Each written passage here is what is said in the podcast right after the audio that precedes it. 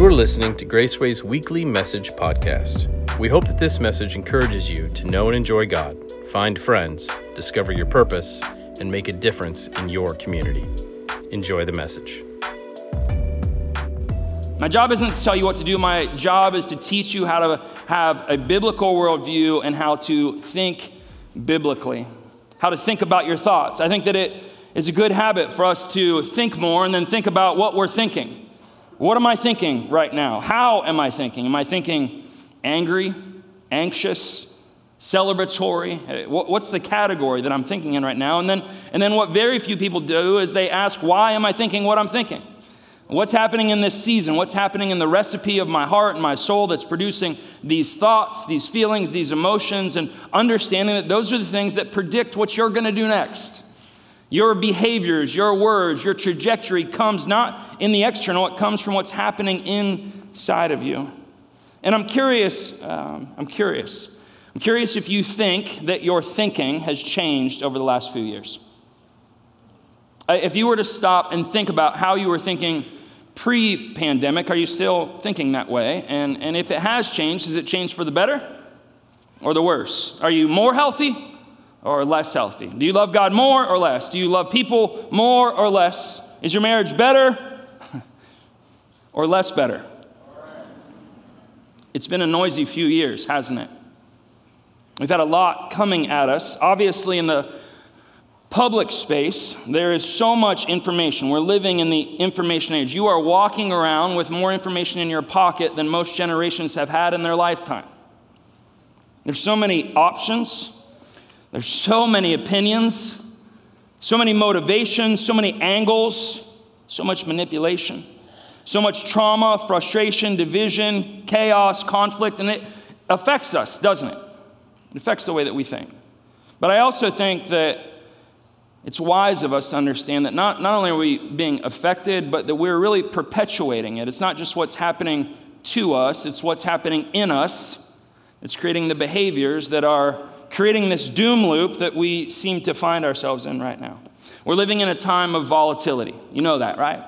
A time of complexity. It feels like every day there's something new on the news that's enormous and scary, and what's going to happen next? We live in a time that requires this big biblical word discernment. We live in a time that requires discernment.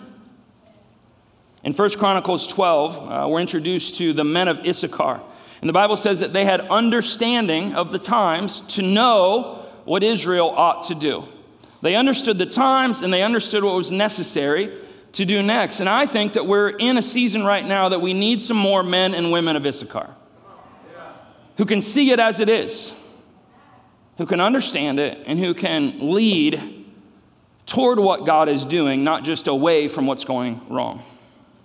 I have noticed in my own life that volatility, complexity, it tends to produce fear, which tend to produces guardedness, defensiveness in me. I, am increasingly on guard against being led astray, on guard against being manipulated, being used, being somebody's sucker. But discernment is more than being defensive about what might be wrong. It isn't simply the ability to distinguish between right and wrong, it's also the ability to distinguish between primary and secondary, between essential and irrelevant, between permanent and transient, between heavenly and earthly, between God's way and the world's way. It's the ability to know good and bad and better and best. David says it this way in Psalm 119 Teach me good judgment and knowledge, for I believe in your commandments. It's interesting that David would put the words together that way. A lot of us in this room believe in God's way, believe in God's commandments, but we don't understand that that doesn't mean that you know good judgment. Believing isn't enough. I need God to teach me how to know and understand and judge the times and myself and what comes next, and not just stay away from what's wrong, but head toward what's right. The word that David uses is the word taste. Give me good taste. How many of you have ever been at Starbucks buying a coffee for $138? All right, I think that's where we're headed. I think that's the ceiling they keep just going up. Every time I go in, it's more expensive. I'm like, this was $4 yesterday, and now it's $19. It's unbelievable. Okay, that ain't inflation, y'all. Okay, that's capitalism, but that's a different, that's a different story. have you ever had this experience when, when, when you have your drink and you go in and you order, I'll take a five shot pump of organic oat milk, you know, little children squeeze the milk out of the, you know, that, all that kind of thing, uh, blobbity bleebity blue, venti to go. And you drive away and you take a sip and you go, that's not my drink. You go in, you say, uh, excuse me, I ordered, I ordered this completely ridiculous drink uh, with 38 different ingredients in it, and you gave me this. And they take it, well, that, it says that, that we did that. And you say, no, no, no. Uh, I, I know what that's supposed to taste like, and it doesn't taste right. You gave me whole milk, and I asked for whatever the latest weird milk is. All right? Pakistani dirt milk. I don't know. All right? Whatever. Yeah. You have developed a palate, a, a taste. And, and what David is saying is God, give me a discriminating palate for what spiritual reality actually is. Help me to know uh, what it, help, help, me to know. Ah, it doesn't taste right. Help, help me to know. That doesn't sound right. Now help me know that that didn't look right. I don't, I don't know exactly what it is, but now this isn't a judgmental palate. It's just the ability to identify reality in the spiritual.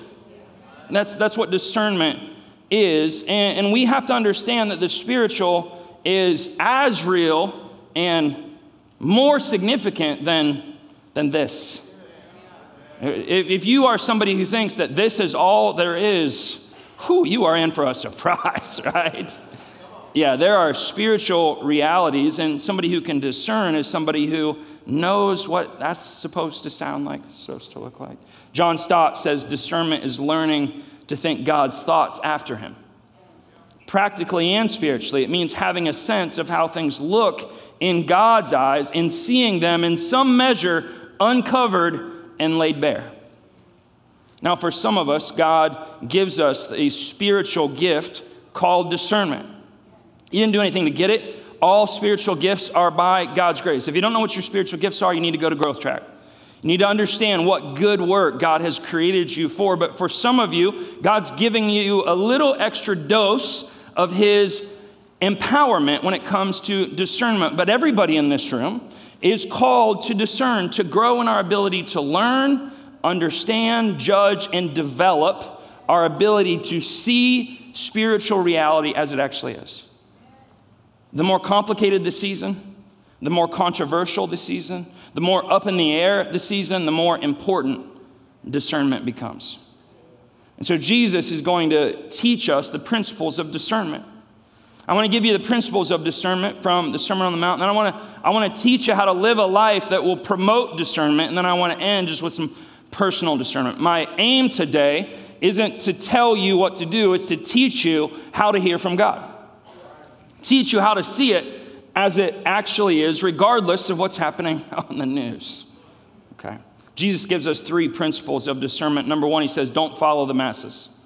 Don't, don't, don't follow everyone else. If you want spiritual discernment, you're going to have to stop wanting to be with everyone else. Matthew 7 and verse 13 enter by the narrow gate, for the gate is wide and the way is easy that leads to destruction, and those who enter it are many. For the gate is narrow and the way is hard that leads to life, and those who find it are few. Those who find it are few. Notice that both roads start with the gate. Jesus isn't talking about the end, he's talking about the beginning. And that first wide gate, I believe, is just our, our, our physical birth. It's easy because you didn't do anything to decide it. Your mommy and your daddy did something to decide it. Come on, somebody, all right? And here you are. And we're all born into this world, into this path, into this direction. And even though you didn't decide it, you are born pre-packaged with some beliefs. You are born pre-packaged with some motivation. You are born pre-packaged worshiping.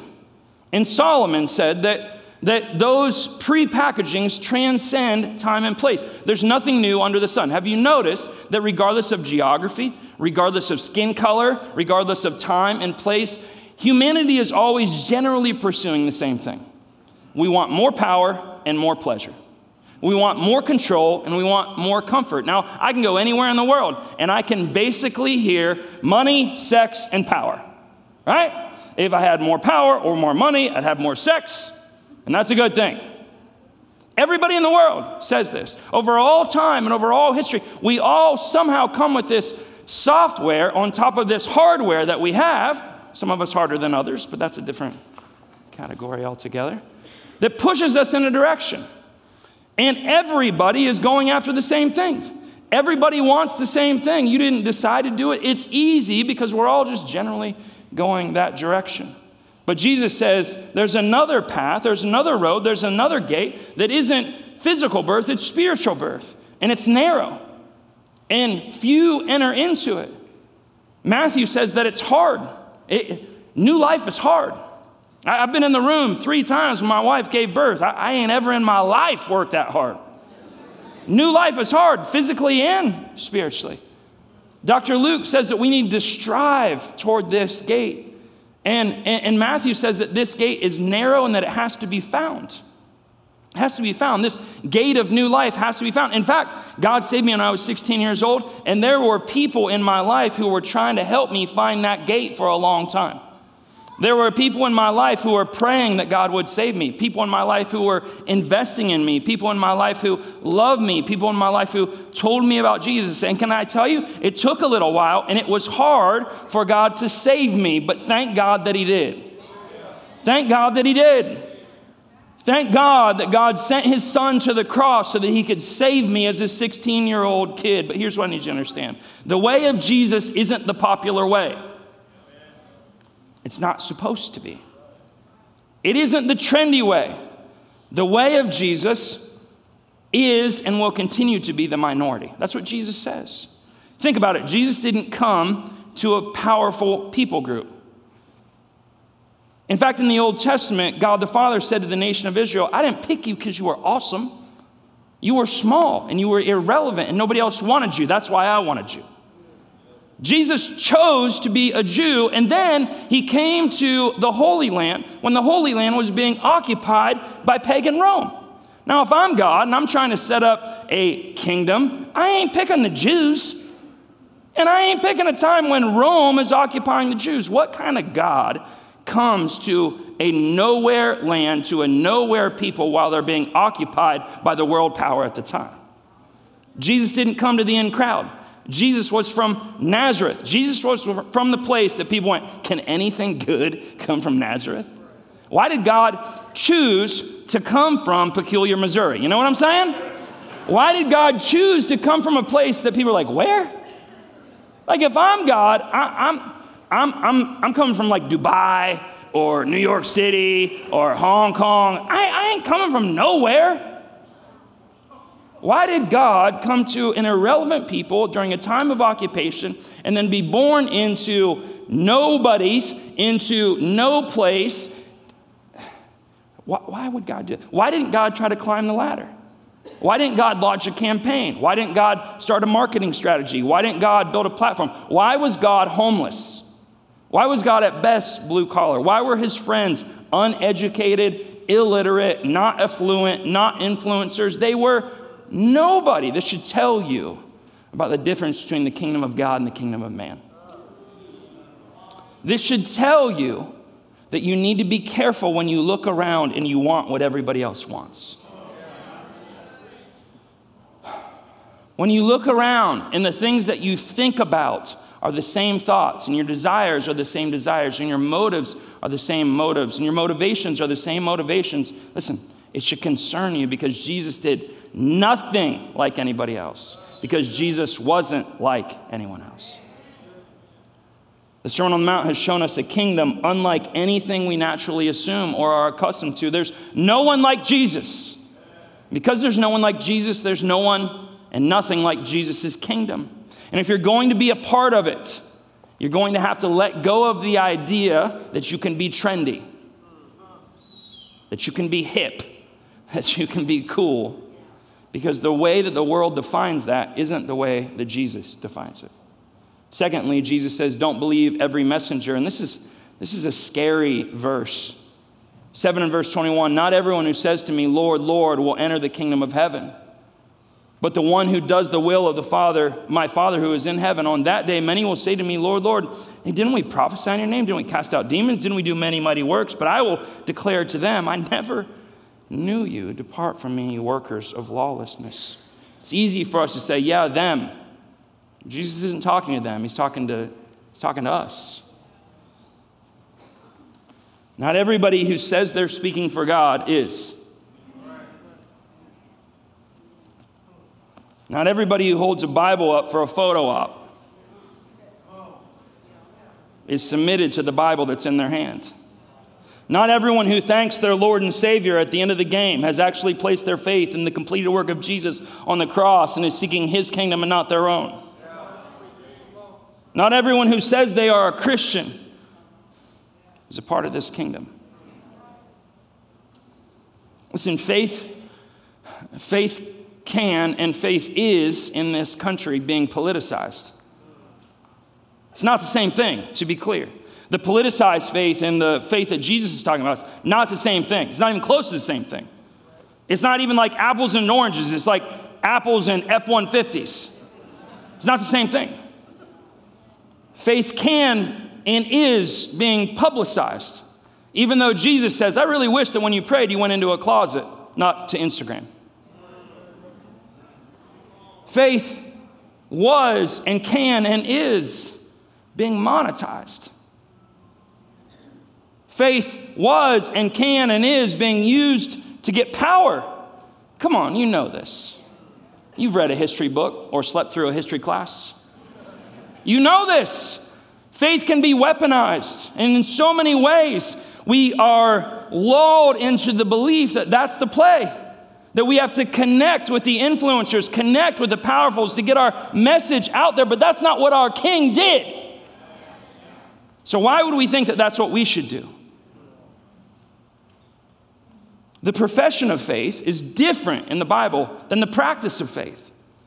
Listen, I'm, I'm great. I'm glad that you profess to be a Christian. And I hope you are. I'm glad that you're here. I'm glad you've been baptized. I'm glad you own a Bible. But a profession and a practice aren't the same thing. And Jesus is thrilled at the beginning, thrilled at the gate. What he wants is for you to walk with him on the road. Jesus says, Don't believe everybody who's got the t shirt, who uses the rhetoric. Sometimes they're just using my kingdom to build their kingdom.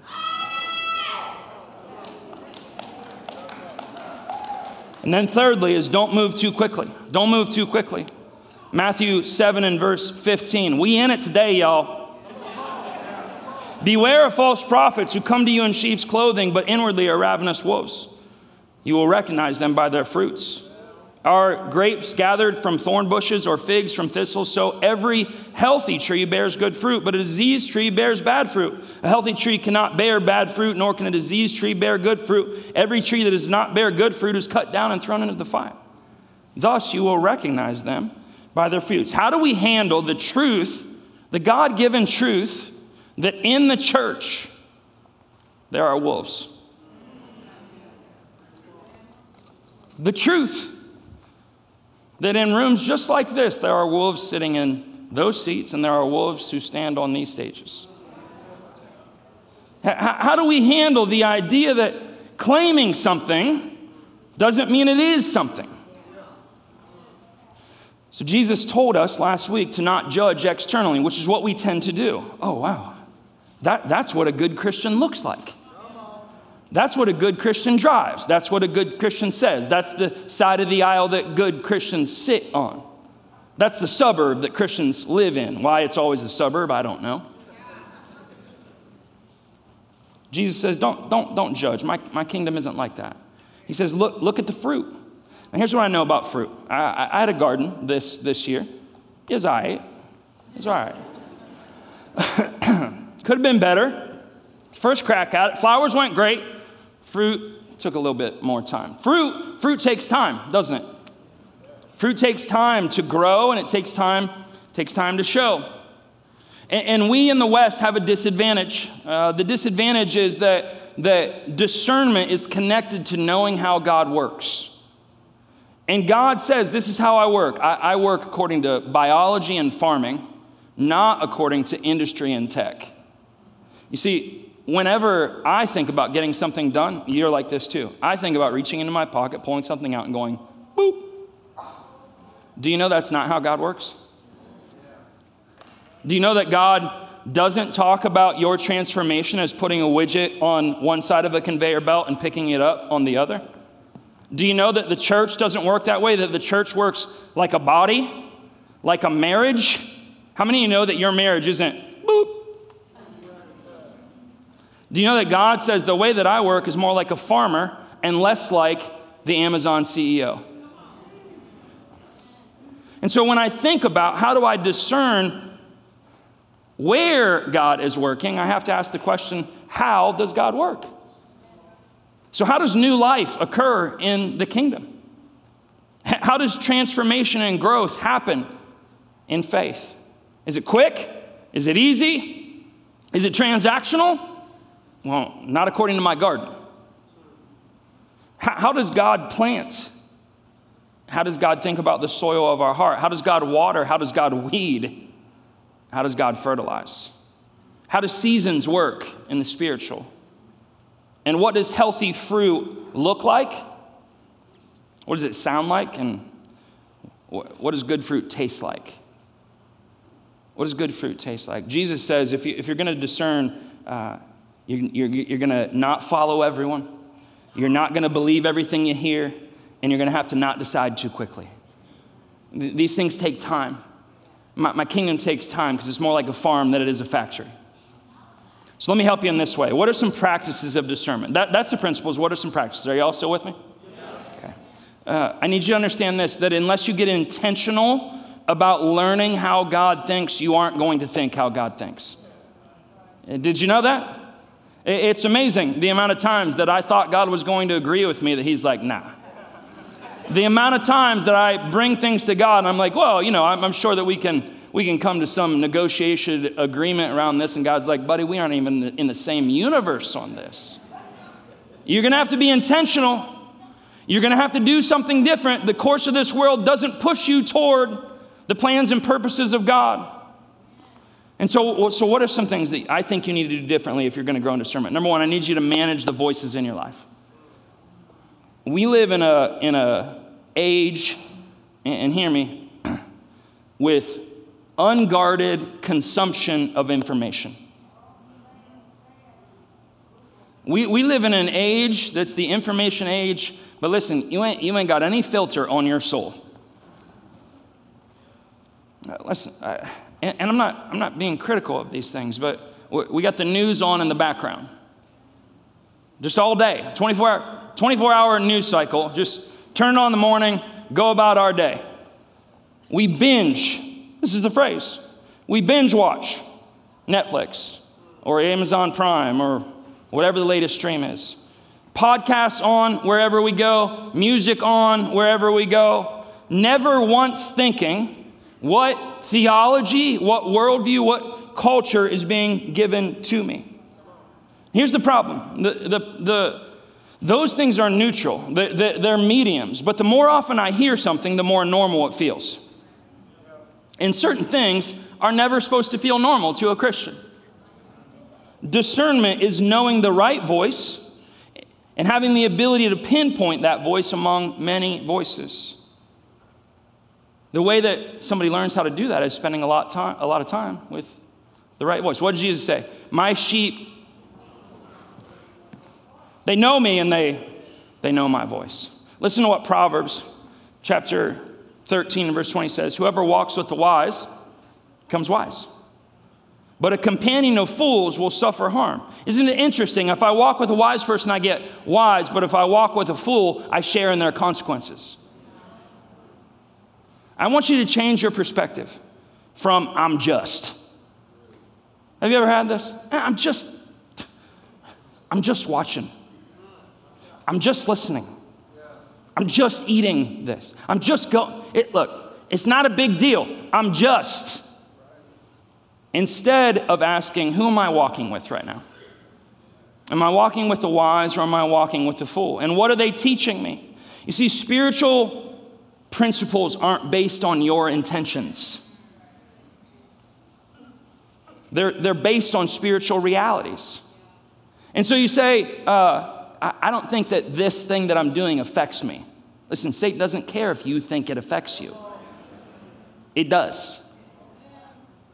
I don't, I don't think this bothers me. I don't think this changes me. I don't, I don't think, I think that I can keep it in this nice, tidy little box called horror movies on Netflix over here.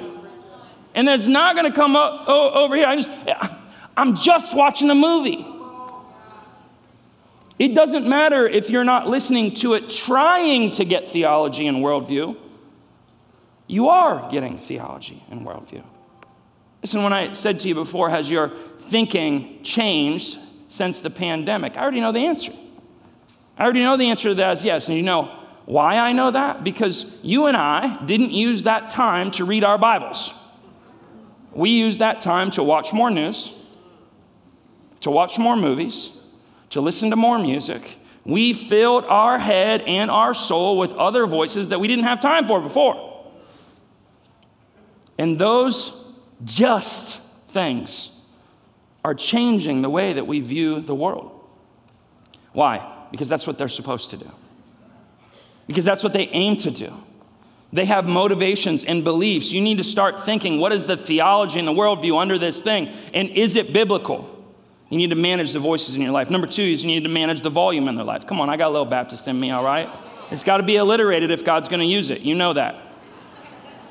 One of my favorite verses in the Bible is this story about Elijah who defeats the prophets of Baal on the mountaintop, does this incredible work for God. Queen Jezebel says, I'm going to kill you. Elijah freaks out, runs for his life, and is suicidal.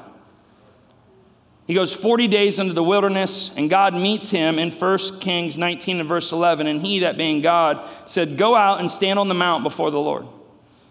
And behold, the Lord passed by, and a great and a strong wind tore the mountain and broke it in pieces before the Lord. But the Lord was not in the wind.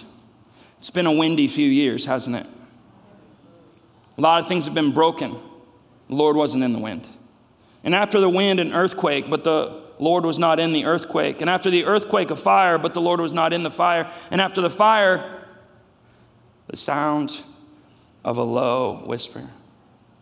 And when Elijah heard that whisper, he wrapped his face in his cloak and he went out and he stood at the entrance of the cave.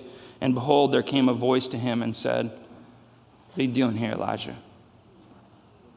It's interesting that Elijah is unmoved by the wind, the earthquake, or the fire. I wish that I could be like Elijah, don't you? The wind gets blowing, things are on fire, the ground's moving underneath me. And I, I always think God has to be in those. In fact, I think this is the thing in the church. We always think that God does the dynamic thing. That it's got to feel a certain way, it's got to look a certain way, it's got, it's got to be a certain in, in church, we chase the dynamic. Can I tell you, I haven't found God to be in the dynamic very often. I actually have found God to be in the very mundane most often. And that makes sense because of who Jesus was. Jesus was a blue collar farmer. Jesus wasn't a tech CEO. Jesus wasn't, wasn't an entrepreneur. Jesus was just a guy. And it's interesting to me that Elijah is unmoved by the wind, the earthquake, or the fire, but he knew the whisper. As soon as he hears the whisper, he stands up, he covers his face, and he walks. Up, oh, there he is. I wonder if you're managing the voices in your life in such a way that if God whispers, you know, up oh, there he is. And the other thing that I want you to see is that wind, earthquakes, and fire, loud, dynamic, God's not in them. God comes softly. God comes quietly. God lets all those crazy things pass by, and then here he comes. Can I tell you, some of some of our lives are just too noisy for God to speak. We've got too many voices, and the volume is, is turned up way too high. It's not that God isn't speaking, it's that you can't hear Him. And, I have always found that God is both in the mundane and that God will not compete for His voice to be heard. You want to listen to the news on blast all day? Yeah, that's cool. I'm just not going to compete with that. When you're ready to hear from me, you'll turn it down. And what I'm saying is that if you want to learn discernment, maybe preemptively manage the voices and preemptively manage the volume. Maybe if you want to hear from God on the regular, you have to stop listening to some other things. Turn it off. Kill the subscription. Save some money. Take the generosity jump. All right, I'll stop. And, and maybe some of us just need our life to be a little more quiet. And maybe, maybe in the quiet, you'll hear the voice of God that the next time the ground starts moving, you'll know whether or not God's in it. Manage the voices, manage the volume, and manage the velocity. Um, Pastor Jeremy, can I use you for a second? Okay. Um, I'm going to have you read Matthew chapter 7 and verse 1. Okay? Can you read that for me? Thank you. Judge not that you be not judged. Okay, good job. Okay, so, Pastor, did you understand it? So, Pastor Jeremy just had an exchange with the Holy Spirit. The Holy Spirit authored this. He says he understands it. The only way you can understand God's word is if God helps you understand it. Okay? Okay. So, here, here's what I need you to do I'm going to have you read uh, Matthew 7 and verse 2. Okay, are you ready? You did 7 and verse 1. You did great. All right, you ready?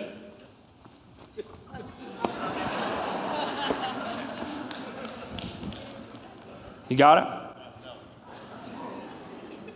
I'll go back the other way, okay?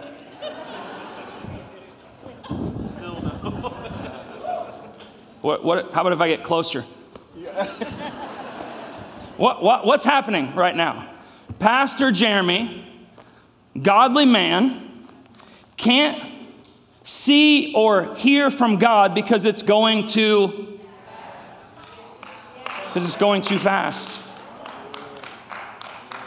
It's not that Pastor Jeremy doesn't want to hear it or want to see it. It's that he's always running someplace. We're always running someplace with the volume up, wondering why, why we can't hear from God. What does God say in Psalm 46? Hey, would you just be still? like you say to your kids, would you just be still and know and know that I'm God? I will be exalted among the nations. I will be exalted in the earth. Can I, can I tell you, uh, over the last few years, I've had a lot of concerns about who's in control and who's going to win and, and where's it going and what's going to happen. And uh, can I tell you why? God says, in order for you to know certain things, you got to be still.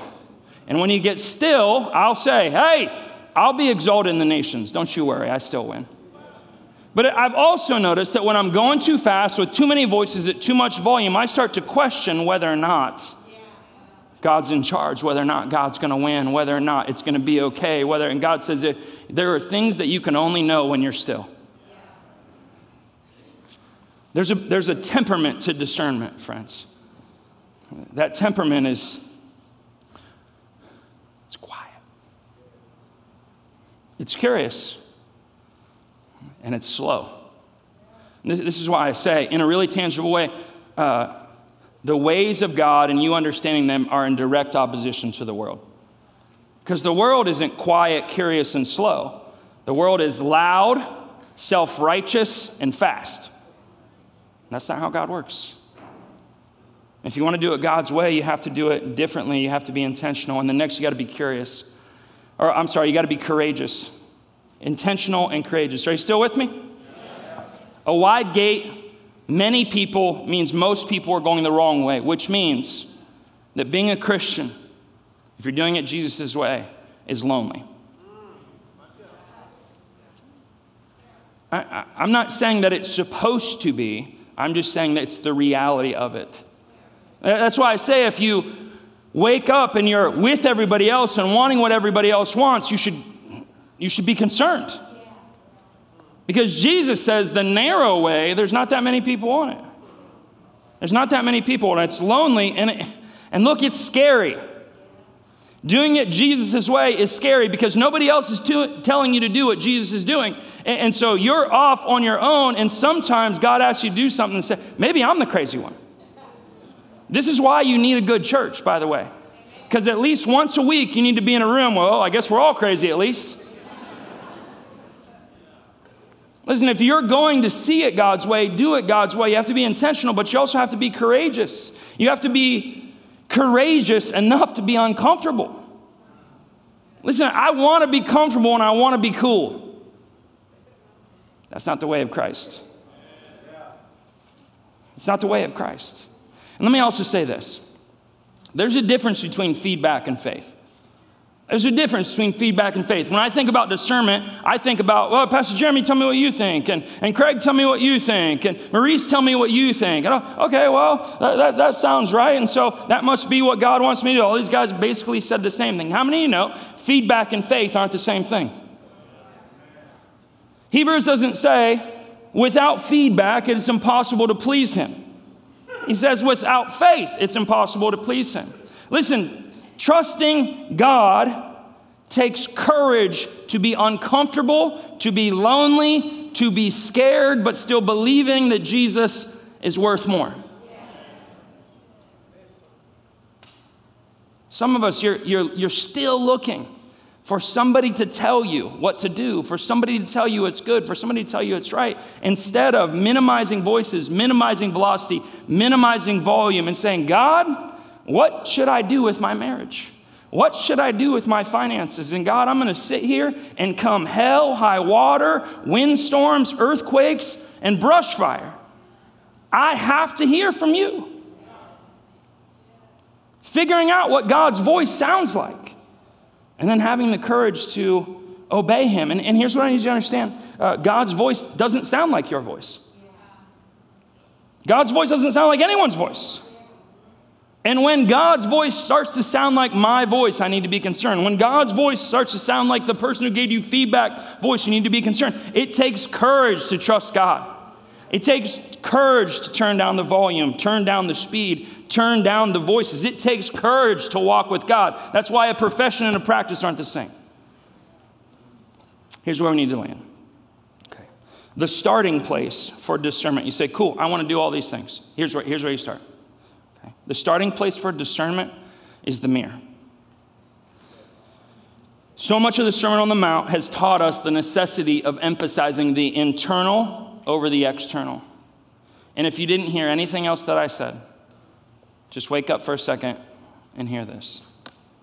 You cannot be clear about your surroundings until you are clear about yourself. Part of the reason that you see the world the way that you do is that you don't see the reality of where you are. You don't see the reality of your own traumas, of your own bias, of your own prejudice, of your own preference, and you project it onto the rest of the world. If you want discernment, you have to get clear on where you really are. The first question God ever asked to Adam and Eve Where are you? Coming out of this season, in your marriage, with your kids, with your family. Where are, where are you? Here's the three questions, and, and I'm in my seat. Whose voice do you listen to? Just take a voice audit. Whose voice are you listening to right now? What voices, and not just in people, on the stream, in the podcast, in the book, on the song, in the movie, in the series, whose voices are you listening to right now? Are you hearing God's voice? Are you giving God's voice priority? Do you know what God's voice sounds like? And maybe your first step is to just say, I've got entirely too many voices in my life. And God, I want to hear you, so I'm going to kill that subscription. I'm going to turn off that TV. I'm going to unfollow that podcast. Because I want to hear from you. God, I'm going to fast from those things. Because I need to be able to hear my shepherd's voice. Number two, what's the fruit of your life? What's the fruit of your life? What's growing in your life? What's not growing in your life? Are you stuck? Are you flourishing? Are you healthy? Are you struggling?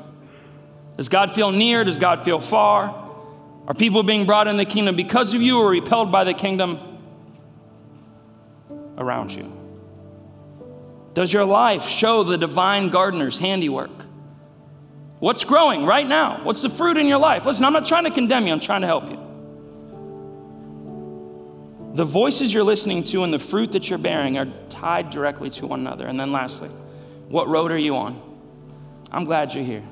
I am. I love coming to church with you. Coming to church doesn't mean you're on a road. I, I love that, that you come, that you profess, that you believe. But who's your king? Who's in charge? Whose voice are you listening to? Whose authority are you submitted to?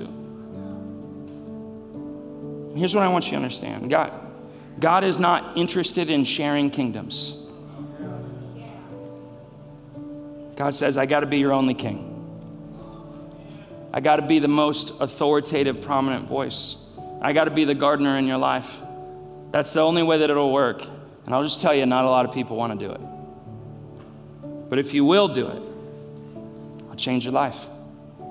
If you will do it, uh, I'll bring something into your life and I'll build something through your life that, that you can't get anywhere else. But, but you got to pick me and make me first. God, we love you today. And God, uh, we're living in such an interesting age where so many things feel benign.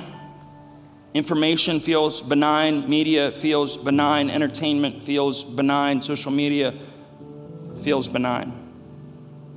But Lord, we just acknowledge that there's a course to this world, that there's a God of this world who wants to steal, kill, and destroy. We acknowledge that most of us, Lord, we have far too many voices in our head.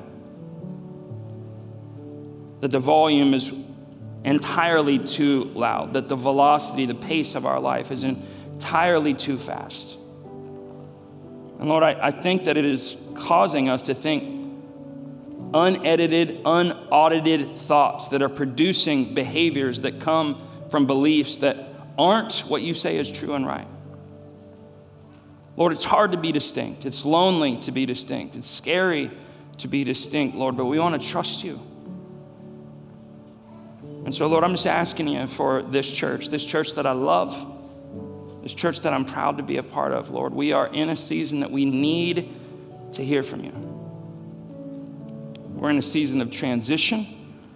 We're in a season of a year coming to an end. We're in a time in history that is volatile and complex. We're coming into an election year. And Lord, we need to hear from you. And so, Lord, if you would graciously, kindly, softly, but deliberately and repetitively speak to us, your people. Give us the wisdom to judge righteously. Give us the heart to discern, not just between right and wrong, but between better and best, to see it as it actually is, and to join you in the bringing of this kingdom. Lord, we ask that your kingdom would come and that your will would be done on earth as it is in heaven. Help us to know what it looks like and to be a part of it and to bring it for your glory and our joy. In Jesus' name we pray.